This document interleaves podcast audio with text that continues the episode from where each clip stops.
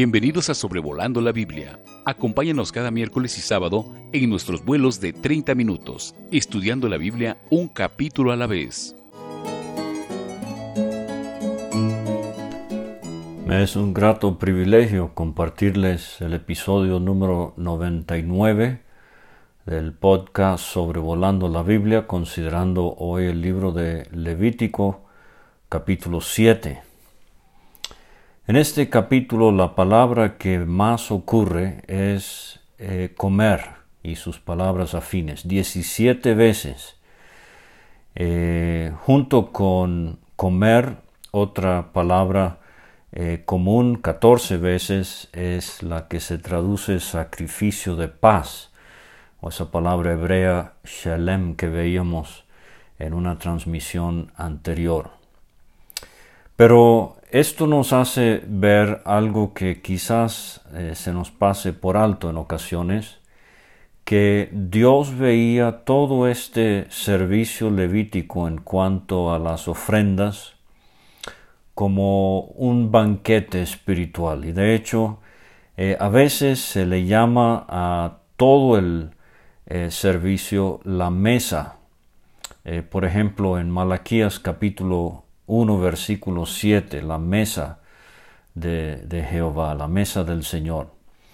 Y el tabernáculo, es cierto, tenía una mesa, la mesa de los panes de la proposición, que ya hemos considerado cuando vimos las instrucciones y la construcción del tabernáculo, pero en este sentido esta mesa es mucho más amplia, es todo lo que Dios disfrutaba, es lo que el sacerdocio disfrutaba, es lo que los oferentes disfrutaban.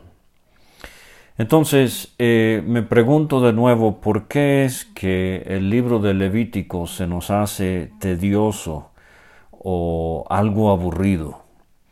¿Será porque no apreciamos el hecho de que Dios busca adoradores? Eso dijo el Señor Jesucristo en Juan capítulo 4, versículo 23. El Padre tales adoradores busca. El Hijo, Él busca almas perdidas. En Lucas 15, por ejemplo, la parábola de la oveja perdida. Pero el Padre, Él busca adoradores. Y el hecho de que Él busca parece entrever que no son muchos los que aprecian la adoración o los que saben adorar. Entonces, lo que estamos viendo en estos capítulos de Levítico es un pueblo que ahora tiene acceso a Dios, pueden acercarse a Él, pero ¿cómo lo van a hacer? Bueno, hemos visto que el holocausto, la ofrenda de granos, el sacrificio de paz eran ofrendas voluntarias. Podemos acercarnos a Dios de manera voluntaria, en devoción a Él. Hemos visto también que la ofrenda por el pecado y la ofrenda por la culpa eran ofrendas obligatorias. Y también tenemos que acercarnos a Dios cuando Él lo requiere y de la manera en que Él lo requiere. O sea, el hecho de que yo quiera acercarme a Dios o tenga que hacerlo, no me da la libertad de hacerlo como yo quiero. Tiene que ser de una manera agradable a Dios. Y por esto tenemos en esta sección que estamos considerando, comenzó en el capítulo 6, versículo 8, y concluye aquí en el versículo 38 del capítulo 7, lo que he llamado ya el manual para el sacerdote. Vimos que en los capítulos 1 al capítulo 6, versículo 7, el énfasis es cuando el oferente venía y lo que traía y lo que hacía.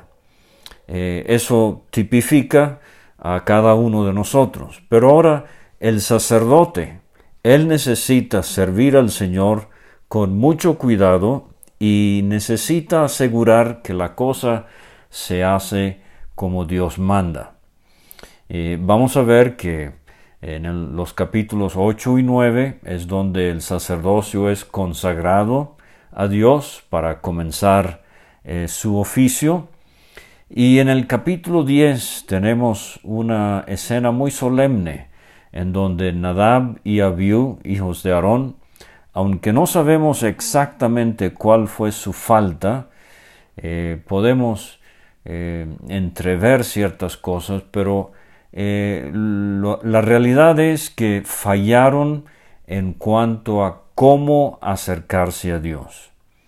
Entonces este manual, aquí en los capítulos 6 del versículo 8 al capítulo 7 versículo 38, es muy significativo en cuanto a las ofrendas y los sacrificios desde el punto de vista del sacerdote.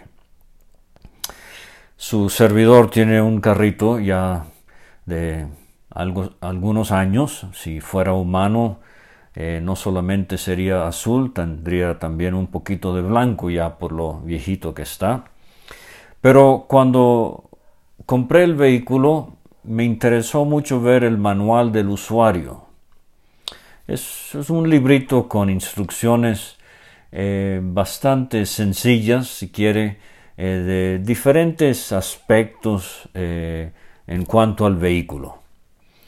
Pero cuando voy a un taller mecánico, o por ejemplo especialmente a la agencia, yo veo que allí el mecánico profesional calificado, él tiene un manual del técnico mucho más completo, mucho más sofisticado. Entonces, esa ilustración me ayuda a entender estos primeros 7 capítulos de Levítico. De nuevo, del capítulo 1 al capítulo 6, versículo 7, es el manual del usuario.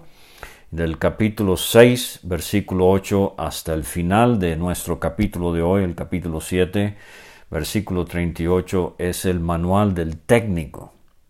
En el manual del usuario es lo que yo quiero y tengo que hacer, pero en el manual del técnico, lo que estamos viendo hoy es tengo que hacerlo como Dios manda, y para eso el sacerdote nos va a ilustrar esto. Entonces vamos con Levítico capítulo 7, primeramente versículos 1 a 7. Tenemos ahora el sacrificio por la culpa. Dice el versículo 1, asimismo esta es la ley, esta es la palabra Torah, instrucción, esta es la ley o la instrucción del sacrificio por la culpa. Lo vimos allá en el capítulo 5, versículo 14 al capítulo 6, versículo 7. Es cosa muy santa. En el hebreo es santo de los santos. Es una expresión similar al lugar santísimo, como se nos traduce en español. O sea, y tenemos esta expresión 2 veces, la vamos a ver de nuevo en el versículo 6. Será comida en lugar santo. Es cosa muy santa. Entonces dice el versículo 2, en el lugar donde degüellan el holocausto, degollarán la víctima por la culpa. Ahora hemos enfatizado esto ya. El holocausto nos habla de todo lo que era todo lo que era Cristo para su Dios. El Hijo entregándose sin reservas totalmente a su Padre. El sacrificio por la culpa, la ofrenda por la culpa, es lo que Cristo hizo por mis transgresiones.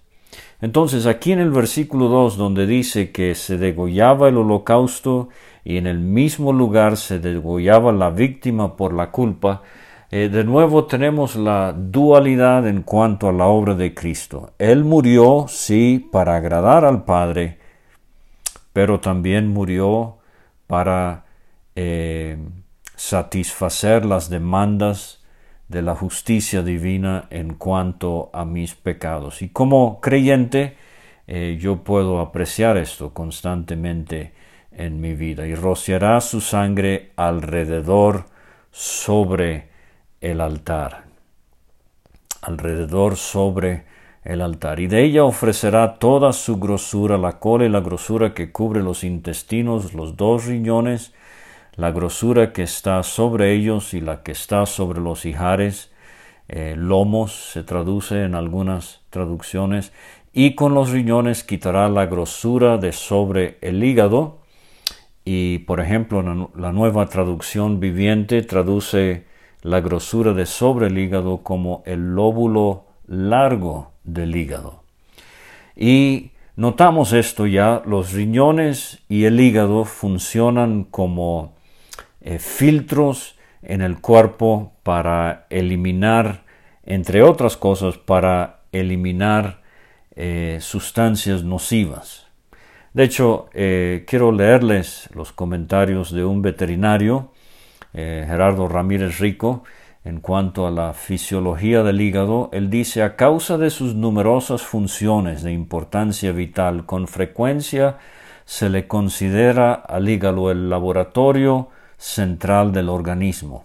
El hígado lleva a cabo actividades fundamentales como órgano metabólico más importante en procesamiento de carbohidratos, proteínas y grasas, así como en la eliminación de sustancias nocivas del cuerpo.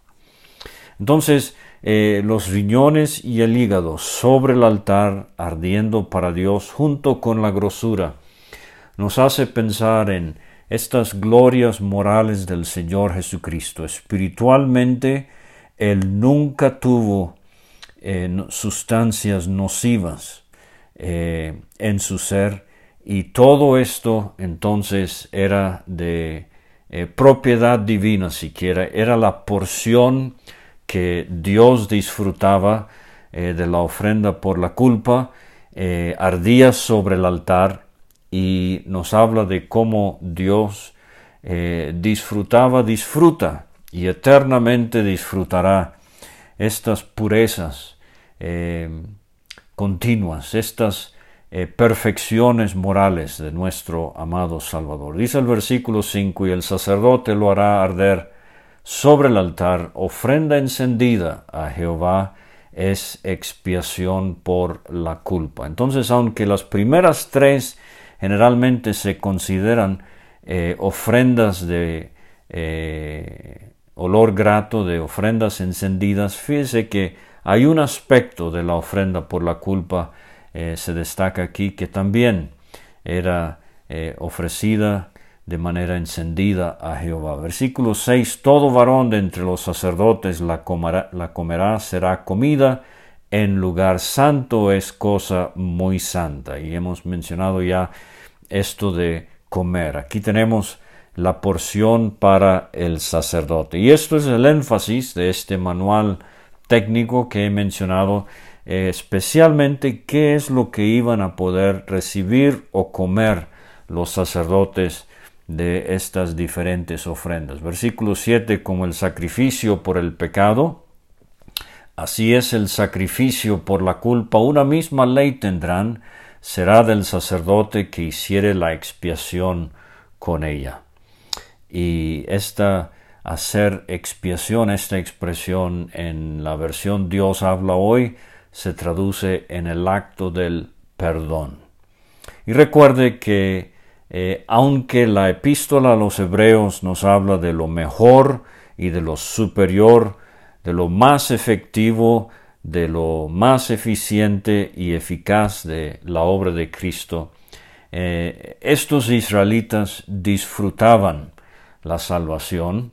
Recuerde que David, cuando confesó su pecado en el Salmo 51, él dijo a Dios: vuélveme el gozo de la salvación. Entonces él sabía que la salvación no se pierde, lo que se pierde al pecar es el gozo, el disfrute de la salvación. Pero ellos disfrutaban perdón, disfrutaban la salvación, quizás no al grado y con el entendimiento con que lo hacemos nosotros, pero sí eran cosas que ellos disfrutaban. Ahora, la segunda sección en el capítulo está en los versículos 8 a 10. Tenemos aquí porciones del holocausto y de la ofrenda de granos que eran para el sacerdocio. Entonces, de nuevo, así como parte de la ofrenda por la culpa sería del sacerdote. Ahora tenemos porciones del holocausto y de la ofrenda de granos. Dice el versículo 8, y el sacerdote que ofreciere holocausto de alguno, la piel del holocausto que ofreciere será para él. Ahora, esto es algo que no vimos en el capítulo 1, pero todo ardía sobre el altar. Nos habla de la consagración de Cristo a su Padre, nos habla también de la consagración del creyente a su Dios. Pero aquí la piel era para el sacerdote, y creo que tenemos aquí una alusión por lo menos a Génesis capítulo 3 versículo 21, donde Dios vistió a Adán y Eva de túnicas de pieles. Es la manera en que vemos que se hizo un sacrificio en el Edén cuando nuestros primeros padres pecaron, y lo único que quedó del sacrificio fue lo que vistió a Adán y a Eva. El hermano Tomás Newberry, en su Biblia anotada en inglés, él enfatiza allá en Génesis 3:21, túnicas de piel, no de pieles, como en nuestra traducción Reina Valera 1960, pero túnicas de piel, singular. Un animal murió para que dos personas fuesen cubiertas.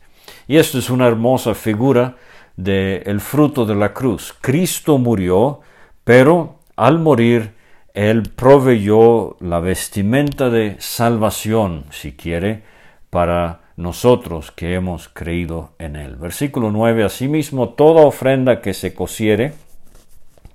Aquí estamos otra vez en el capítulo 2 con la ofrenda de granos. Recuerde que el oferente podía traer algo que había cocido en el horno, o en sartén, o en cazuela. Esto era para el sacerdote que lo ofreciere. Y dice el versículo 10, y toda ofrenda amasada con aceite o seca será de todos los hijos de Aarón, tanto de uno como de otro, o partes iguales para cada sacerdote, dice las traducciones alternas a la Reina Valera. Yo veo algo aquí muy práctico. El israelita podía traer algo que había preparado en el horno, o en el sartén, o en la cazuela, o podía traer la materia prima, si quiere, la ofrenda amasada con aceite o seca.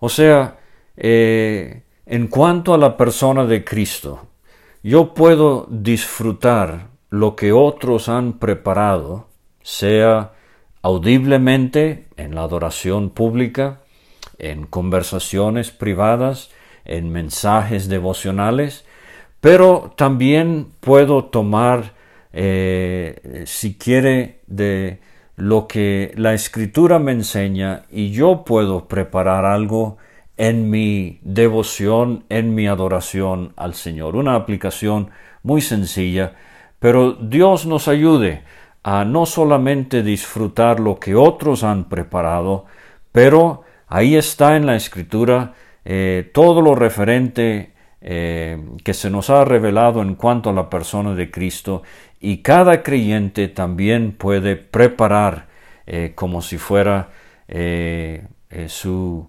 ofrenda de granos para el Señor. Recuerde que si el holocausto habla de la consagración total de Cristo a su Padre, la ofrenda de granos nos habla de su vida perfecta aquí sobre la tierra que Él llevó a la cruz del Calvario. Ahora, la tercera sección sería de los versículos 11 a 21, una sección larga en el capítulo, tiene que ver con el sacrificio de paz. La Nueva Versión Internacional traduce esta sección diversos sacrificios de comunión. Hemos visto que esa palabra shalem puede ser sacrificio de paz, sacrificio de bienestar, sacrificio de comunión, y volvemos a enfatizar que de las 5 ofrendas es la única en donde tanto Dios como el sacerdocio como el oferente participaban mutuamente en porciones que estas tres clases de personas recibían. Dice el versículo 11, esta es la ley, la Torah, del sacrificio de paz, de comunión, de bienestar que se ofrecerá a Jehová. Número 1, había un sacrificio de paz que era en acción de gracias. Dice el versículo 12, si se ofreciera en acción de gracias, ofrecerá por sacrificio de acción de gracias tortas sin levadura amasadas con aceite y hojaldres sin levadura untadas con aceite, flor de harina frita en tortas amasadas con aceite. Hemos visto que la harina nos habla de las glorias morales de Cristo en su perfección. El aceite nos habla del Espíritu Santo en su vida, untadas, el Espíritu Santo sobre él, amasadas, el Espíritu Santo en él, hojaldres, ese tipo de preparación más delicada, nos habla de los detalles de estas glorias en la vida de Cristo. Con tortas de pan leudo presentará su ofrenda en el sacrificio de acción de acciones de gracias de paz. Y de toda la ofrenda presentará una parte por ofrenda elevada. Esta es la ocasión en que el sacerdote alzaba lo que se ofrecía como si fuera acercándolo a Dios, presentándoselo a Dios. Y dice el versículo 15, y la carne en el sacrificio de paz, en acción de gracias, se comerá en el día que fuere ofrecida, no dejará de ella nada para otro día. Y creo, muy sencillamente, aquí tenemos una lección. Lo vimos con lo de el maná en Éxodo capítulo 16, pero la frescura que debe caracterizar nuestra devoción al Señor. No dejarlo para que se corrompa o se pudra. Debemos siempre buscar ser frescos en nuestra apreciación de las cosas de Dios. Pero la segunda posibilidad en cuanto a la ofrenda de paz, no solamente acción de gracias, darle gracias a Dios por alguna bendición recibida. Dice el versículo 16, si el sacrificio de su ofrenda fuere voto. Entonces, por ejemplo, cuando se hace una promesa y Dios ayuda a poder cumplirla, traer ese sacrificio de paz a Él. En nuestros días, darle gracias por haber logrado algo en la vida que nos habíamos propuesto hacer. O podría ser también, dice el versículo 16, voluntario. Será comido en el día que ofreciere su sacrificio y lo que de él quedare lo comerán al día siguiente. Y entonces los versículos 17 a 21 continúan esta idea de que no debería dejarse corromper. Dice el versículo 17, hasta el tercer día será quemado en el fuego. Dice el 18, si se comiere de la carne el sacrificio de paz al tercer día, el que lo ofreciere no será acepto, ni le será contado, abominación será, y la persona que de él comiere llevará su pecado. Y la carne que tocare alguna cosa inmunda no se comerá. Al fuego será quemada. Toda persona limpia podrá comer la sangre. Ageo hace referencia a esta sección de Levítico 7 allá en su profecía en el capítulo 2. Muy interesante sería que usted buscara y comparara y aprendiera la lección espiritual. Pero entonces vamos con la cuarta sección, versículos 22 a 27. Aquí tenemos instrucciones en cuanto a los sacrificios para la gente común. Y el énfasis aquí, lo hemos visto ya, no se debería comer la grosura y tampoco se debería comer la sangre. Estas cosas reservadas para el altar nos hablan de cómo eran de singular importancia para Dios.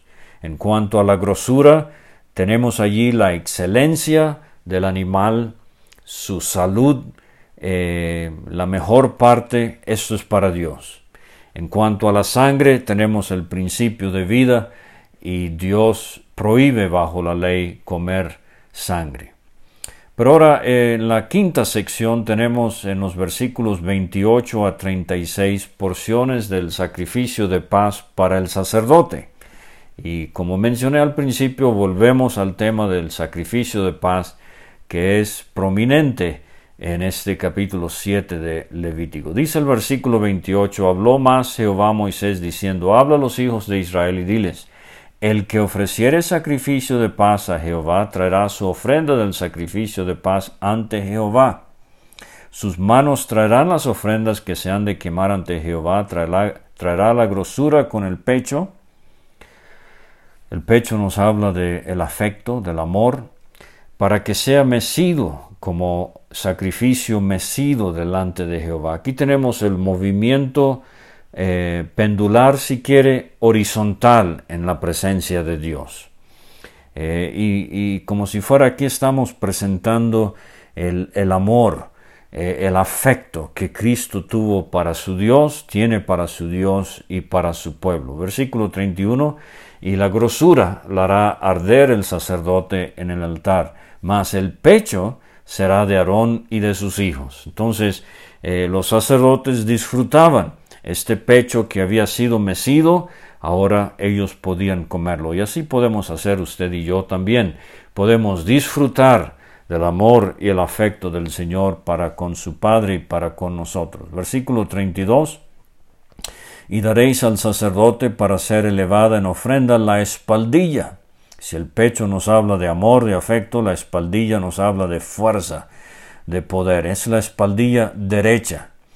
Y entonces lo mencionamos ya en otra ocasión, pero elevar verticalmente y mecer horizontalmente nos da la figura de la cruz. Y aquí tenemos 1500 años antes de que se crucificara a Cristo, Dios dándonos esta figura de manera simbólica.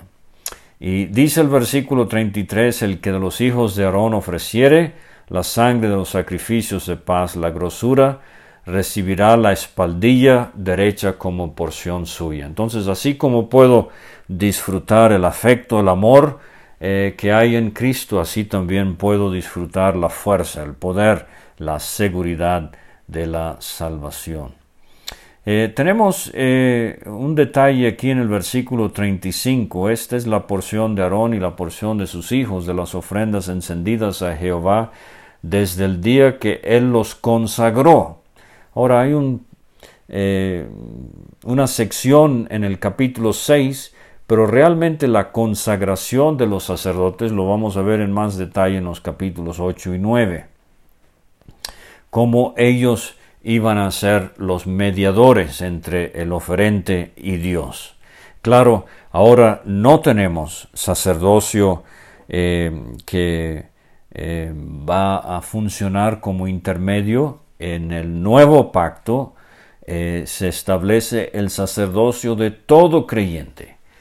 Por eso nosotros ahora, en el momento de recibir la vida eterna, la salvación, desde ese momento somos sacerdotes. Entonces, si estoy hablando a alguien que acaba de recibir a Cristo, pero usted no se ha bautizado o no ha entrado a la comunión de una iglesia local, no permita que eso le impida a ofrecer su adoración a Dios desde el momento de la salvación.